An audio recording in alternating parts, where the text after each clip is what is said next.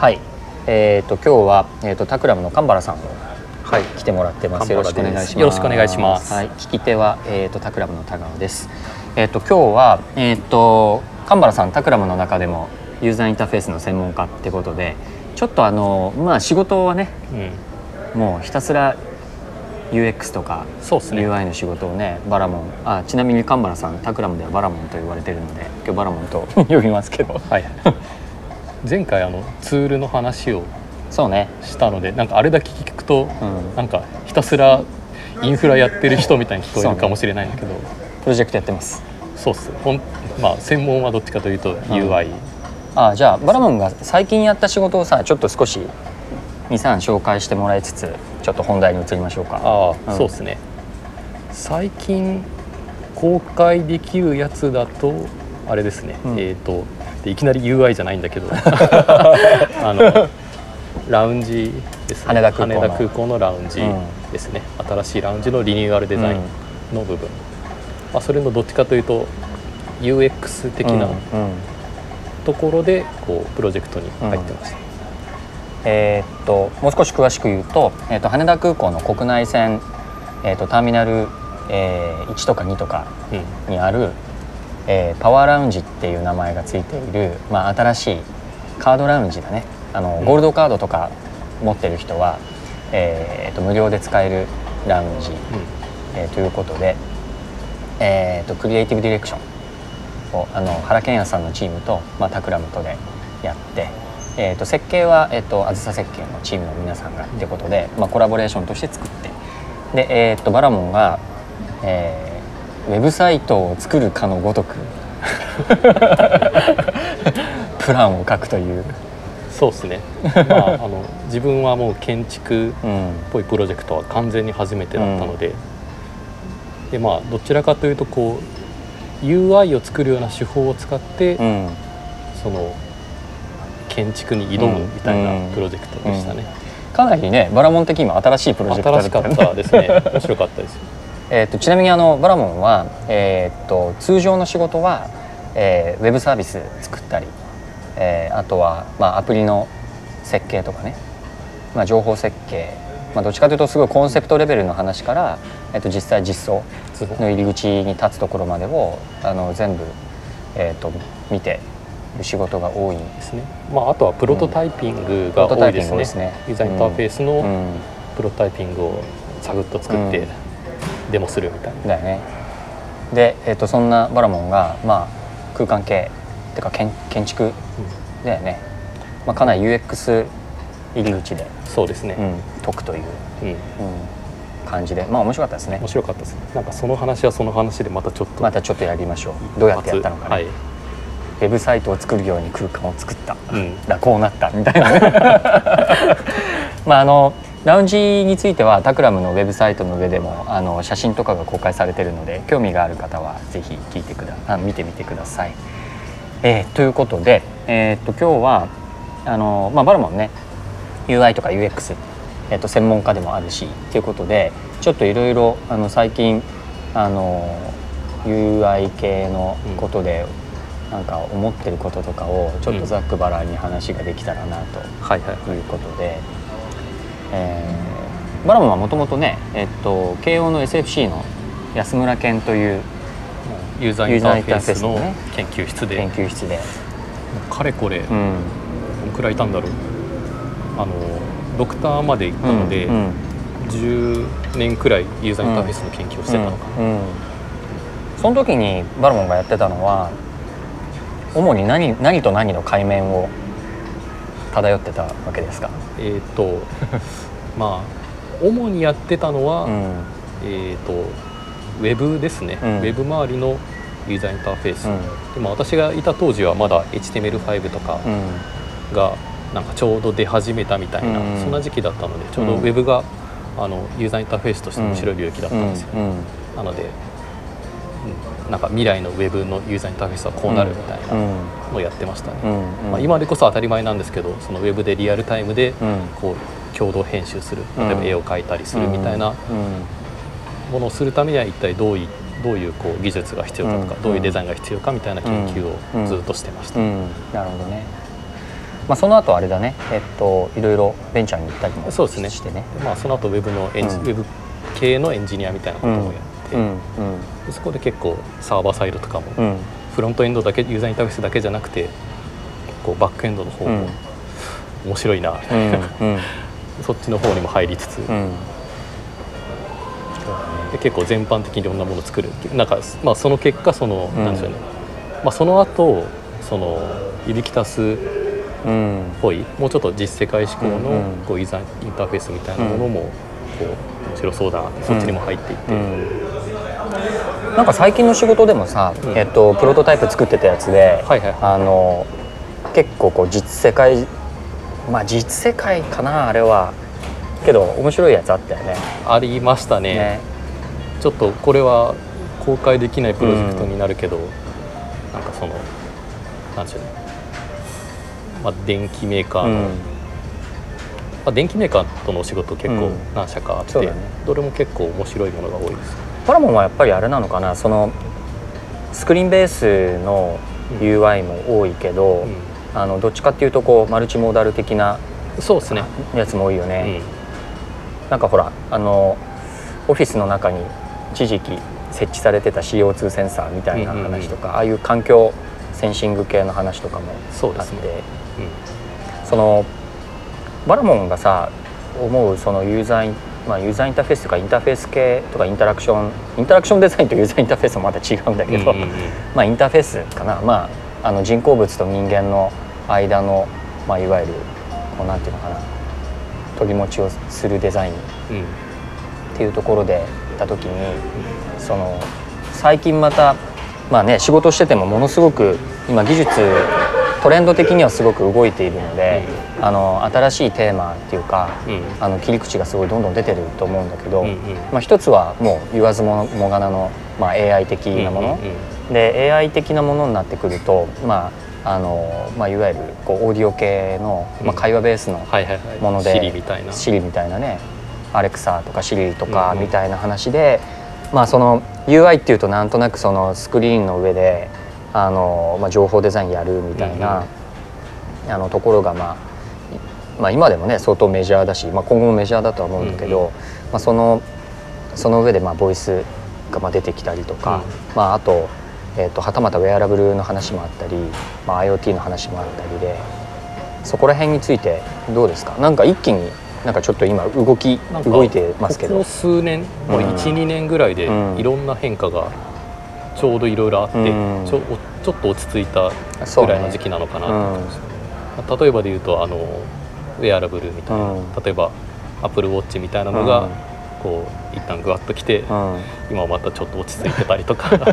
さっきも話してたけどウェアラブルはほらフィットビット。うん、フィットあれフィットビットの話もあるしで一旦ねあのハイプカーブ的にはうん、最初の大山を乗り越えてそうですね、ちょっと谷間に差し掛かり、うんまあ、次普及期がいつやってくるのかわかんないけど、っうん、ていう感じなのかな。そうですね。なんかフィットビットとかは今ちょっと大変なうん。感じって話を聞いたりしますうよね。んそのまあじゃあここら辺から入っていこうかな。ウェアラブルっていうのってなんかそのいわゆるテクノロジーの進化の歴史の中でいくと、あの人間のさ皮膚に近いっていうか、うん。そのパーソナルなところにこう入っていくかなりこうチャレンジの多い領域だなっていうふうに、うん。まあね自分自身でもウェアラブル系の仕事も結構あるから思うところがあるんだけどなんかそのウェアラブルとそのウェアラブルではないうん。もうちょっとその人間とその距離がさあの適度に取られた機械うんうん。結構その質的に差があるのかなっていうふうに思うんだけど、うんうん。まあ、例えばアップルウォッチもそうだし、まあ、例えばほら T シャツの上になんか機器が仕込まれていてみたいなさ、はいはいはい。そういうのもあったりするけど、うん。そのウェアラブル系がその一旦まあ比較的こう落ち着いてきてるっていうところって、なんかそのインターフェース的な話でいくとさなんかどこら辺がそのポイントになるのかなと。うんと、まあ、まずはそのあ、まあ、ウェアラブルのこう研究自体研究みたいなものはもうずーっとうん。昔から行われてきてて、うん。なんか最近それがようやく世に放たれたっていう感じだと思うんですよ。でその結果そのななんでしょうねまあ、問題点がうようやくこう実感として広まったっていう段階なのかなと思うんですよね、だから一旦ハイプカーブは落ち着いたんだけど、だからといってなんかこうみんな飽きて誰もしなくなるみたいなものではないかと思うんですよ、うん高さんそういえばなんかアップルウォッチうん前してましたよねしてたけど最近しなくなった。しなくなりました。うん。その理由は？アップルウォッチはうーんとねあ俺そもそもアップルウォッチをつける前は、うん。えーっとね自分と時計の話をする必要があるんだけど、うんえーっとずーっと時計してなくてある時から普通の時計をするように一時期なって、はあはあは。あ覚えてるかな？俺23年時計つけてたんだけど、はいはいはい。えーっとその後ねパタッと2年ぐらい時計つけなくなった後のアップルウォッチだったのね。うんでえーっとだから自分の中ではでアップルウォッチ俺どんぐらいつけてたかな？1年半ぐらい2年弱ぐらいつけてたんじゃないかなと思うんだけど、うん。あのまあ便利は便利っていうかうん。すごい便利で、まあ何が一番便利だったかっていうと、まあ、時計が一番便利だったんだけどっていう。か、圧倒的に時計っていうアプリケーションは よくできているなと。なんか腕をさヒュッてやった時に、うん。そこに時計が表示されるっていうのは、うんうん。まあ時計を身につけてない人にはできない技ではいはい。だから自分の手に時計があるっていうのはうん。凄まじいアプリケーションだなって改めて思ったのね、うんで AppleWatch の全アプリケーションの中でうん。圧倒的に便利なのは時計だったっていう。まあネーミングからして AppleWatch なのでうん。正しいと思ったんだけど。でまあそのその後はなんかねあのすごいねいろいろ試していたところがあったんだけどなんかあの ToDo をあーあのはい。Siri 起動してペラペラ喋るとテキスト化してくれてうん。あの何自分の、えっと、ToDo の中に入れてくれるやつとか、まあスケジューラーも結構使ってたね。うんうん。だけどなんかねあのちょほんのちょっとしたことであのなんかこう継続的な利用がなんつうのかな。あのこう不便さみたいなのがほんのちょっとしたところにうん。ちょいちょいあって、うん。なんか大きな理由じゃないのよ。はいはいはい。つけなくなった理由は。そうですね。いやでそのほんのちょっとしたところっていうのが、実はすごい大事なところだと思うんですよね、特にその腕腕っていうその、うん。なんていうかもうい一等地みたいな場所で、うんしかもずっと身につけているみたいなところだと、そのちょっとしたこう不満みたいなのがすぐに積もっちゃうとうん。そうだね。ころだと思うんですよね。なんかうん。そのほら UI, UI の話もそうだしデザインの話もそうかもしれないけど、あのいわゆる一つ一つの機能のこなれている感じって、あの日常使いのものについてはさ、うものすごく大事じゃうん。ない。で結局普通のん何の変哲もない時計っていうのはそのうん時を表示するっていう機能性においてはさ、うん。不具合とかうん。不備がないわけよね。うん。だからそのまあユーザー側からの期待値もそんな高くないんだけど、うん。それに対してそのなんなんらそのあのいわゆるこうエエラーのないっていうか、うん。あの不足感のない状態っていうのがあって、うん。まあ、それで多分常時つけられてると思うんだけど、なんかバロンが言った通りでそのまあウェアラブル系って結構機能がたくさんあるので、そのたくさんの機能の中にこなれてないものがあると少しそのなんていうのかな。あのっていうのはあるよね。まあ、まあ、た例えばだけど、うんちょっと動作が遅いとか。ね。ちょっと動作が遅いちょっとケーブルつなぐのが面倒くさいとか、うん。うん。うん。なんかちょっと Bluetooth のこうコネクションがうまくつながらないとか、なんかそんなのがやっぱりそれってあれだよね。あのいわゆるさテクノロジーのハイプカーブの谷間に入っていった後にさ、谷間を越えて普及期に入る時の,、うん。あの普遍的に起こることだよね。そうですね。大体そのなんていうのかなテクノロジーに対する期待値とさ、あのいわゆるこう先行型の投資にうん。引っ張られてこうグワーッと盛り上がるんだけど、うん。そのちょっとした細かい話多分うん。うん大きな方向感とかコンセプトは合ってるんだけど、細かい実装とかクオリティどっちかというとその上のクオリティというより下のクオリティですね。でその下のクオリティマネジメントがうまくいっていなくて、うん。ハイプカーブ。でそれを一般の人たちはあの使えないもんだっていう評価、うん。まあ、すごく解像度の荒いあの評価をしてそれで下がっていくんだけど、うんまああのそこで専門家たちは粘り強くその雑草を抜くような作業を、まあ、ずっとやってるうちに、まあ、たくさんあるプロダクトの中でいくつかの製品がそのいわゆる雑草を抜き切った状態っていうか、いわゆるマイナスのない状態をこう獲得した時にそのただそこから先は派手ななんていうの,、あの拡大というよりはすごくじわっとだけど確実な支持を得てさあの浸透していくっていう、まあそまあ、だから今そういうフェーズなんだろうねきっとね。そうですね。まあ、自分は実はあの、うん、なんだっけアップルウォッチとか全くしてなくて、うん、っ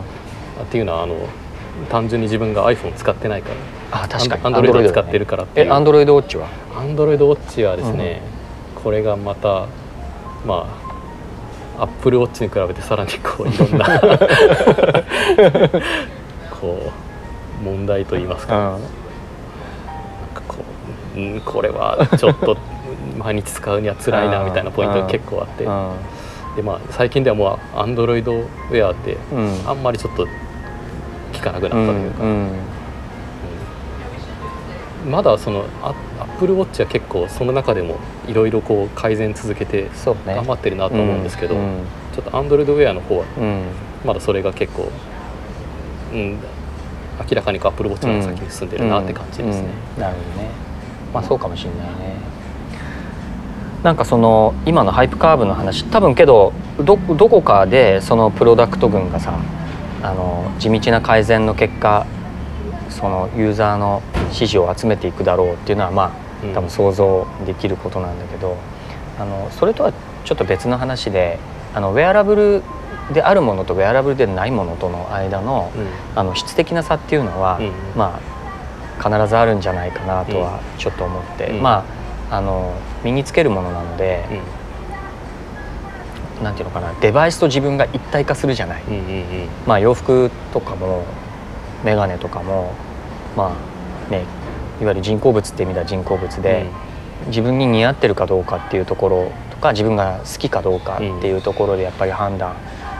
するときに、うん、そのまあなんていうのかな。まあだからスマートフォン作ったりとか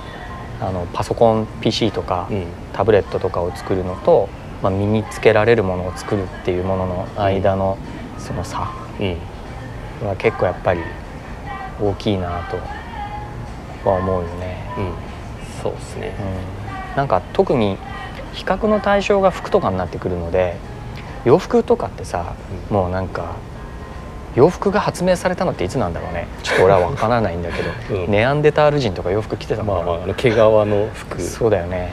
動物捕まえて毛皮取ってみたいな、うん、だからそういう意味だとさ万年単位の歴史が多分あって、うん、ででその先にねあのいわゆるこうファッション、まあ、アクセサリーみたいなものがあり、まあ、アーティスティッククオリティってものがさ、うん、もうなんかこうものすごいレベルであの充実したところまで到達するっていうてているそのなんていうのかな比較対象がもある中で、うん、そこに入っていくのでね。まあみんなが満足するようなものを作るっていうことが、うん、多分とてもまあ難しいそう、ね、難し難しいんじゃないな。難しくはないね。なんでならあの満足できる洋服自体はたくさん売ってあるので、うん、そこそれ自体が難しいわけじゃないんだけど、うん、あのテクノロジーやってる人たちからするとそういうなんだろうあのもう少しそのなんつうの人文的な話とか、うん、それこそいわゆるあのアーティスティックなレベルの話とかがどういうその内容になってるのかみたいなことをさ、うん、深く理解しながらこうやんないとなかなかこう人の手に取ってもらえないそうですね。というね、まあ、そういうことなのかなと。うんうん。うん、まあね Google Google グラスもねあのあれ自体のデザインプロダクトデザインって意味だと俺はなんか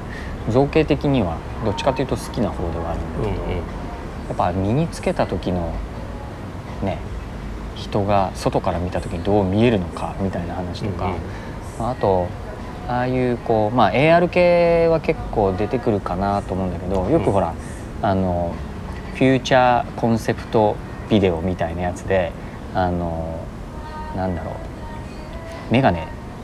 さ、まあ、外から見ると普通の眼鏡なんだけど、まあ、実はそのつけてる人が、えーっとまあ、内側から見てるとその、まあ、頂上表示されてる、まあ、いろんな情報が眼鏡越しに見えるよみたいな話はよくあるんだけど、うんうん。あれ実際多分あのシミュレーションしてみるとすぐ分かるのがあのなんていうの人間のその目ってさ目は口ほどにものを言うだけ、うん。まあ、いわゆるそのあの瞳孔の開き方とかその目のちょっとしたこう動き自体にあの人間はさすごく感情とか意味をあのコミュニケーションの中で読み取るっていうことをあのするじゃない。うんであの目がその AR, AR グラスのようなものをかけてた時に例えば俺がこうやってバラモンと喋ってた時に、俺のその黒目の部分がちょっと右にずれたり、うん。ピントが例えばこう手前側に移ったりとかっていうのが、俺が眼鏡かけてる時にすごくあのそれが起こると、うん。多分話してる側からするとなんかな何かを見てるなみたいな。違うもの 見てるな。そう。だからすごい丁寧に多分設計しないとあの人間のその、まあ、そいつがいること自体でコミュニケーションのその阻害になったりとかうんいうようなことが出てくるのであのそういう意味だと、まあ、さっき言ったそのなんていうの雑草抜きっていうか細かいところの違和感の除去みたいなことはあの今のその目のさあの細かい目の移動とかピントの合い方でのその人間の目の、まあ、表情っていうレベルのものがどれだけやっぱり変化してそれが人に対するこう違和感になるのかみたいなうんうん。レベルまで掘っていかなきゃいけなくて、うん。でそれとそのテクノロジーのさ、まあ、実装レベルでのフィジビリティを合わせていかなきゃいけないから、あの不可能だとは全然思わないけど、うん。まあやんなきゃいけないことはいっぱいあるなっていううん。感じがするよね。なんか Google グラスのプロジェクトは、うん。その一回ちょっと終了みたいな感じになったんだけど、最近読んだニュースで実はあれまだ復活してるみたいなの復活するとか続いてるみたいなニュースちらっとなんだっけあのいわゆるその工場とかでうん。使われ始めたみたいうんうんなのを見たけどね、うんあの辺はさすがだなって感じがします。なんかこうやめない。やめないとか諦めない。そうだね。一回失敗してもこう Google とかって結構再チャレンジしてくることが結構あって、うん。うんでその再チャレンジしたタイミングでこうこううまくいくみたいなパターンが結構あるんで。多分なんかねあのいわゆるこう社会に浸透する時の摩擦係数ってあると思うんだよね。これであのウェアラブルもあのいわゆるこうほら仕事する？例えばなんかあの飛行場で、うん。あのメンテナンス作業をしている、えっとエンジニアの人みたいなことだったら、別にそのルックスとかそんなに多分関係ないし、便利だったら使うっていうさ、ところがあってなんかそういうところら辺からこう入っていってクオリティ上げていくみたいな、まあ、そういうやり方は多分あると思うんそうですね。ああいう工場みたいなちょっと特殊な環境で使うみたいなのは、うん。その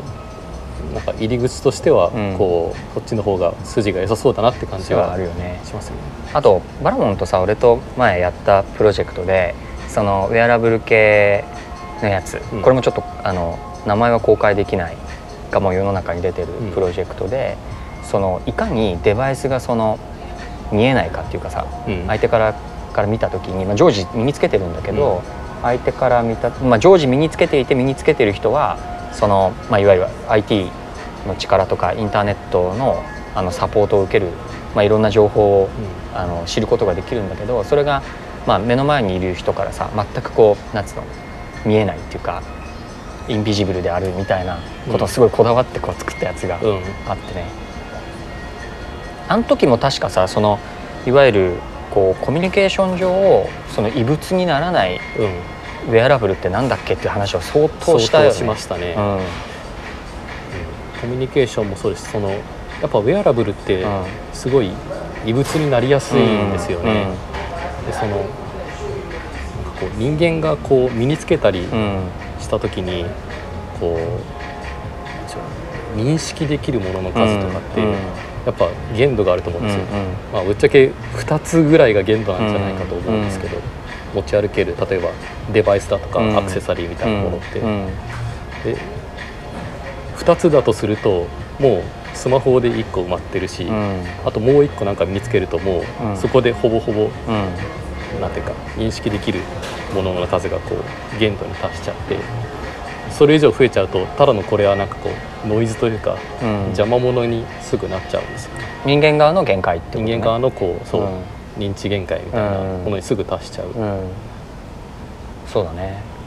バラモンはさその、まあ、ウェアラブルについてはまあ今みたいな話あると思うんだけど、その VRAR 系うんはどう見てます、えっ、と VRAR 系も、うん。あの結構似たようなうん。ところかなと思っていて、で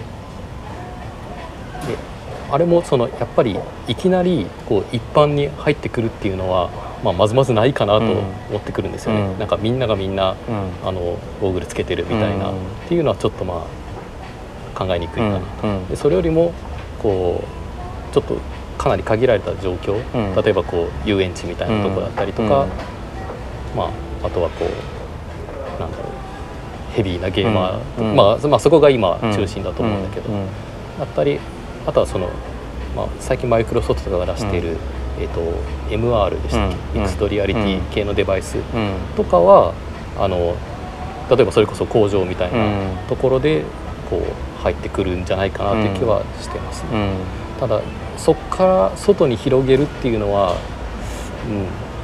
相当時間がかかるんだろうなとは思ってますね。うん。うん。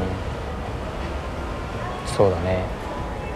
まあ多分ステップとしてはそのなんつうの視覚頂上型のやつは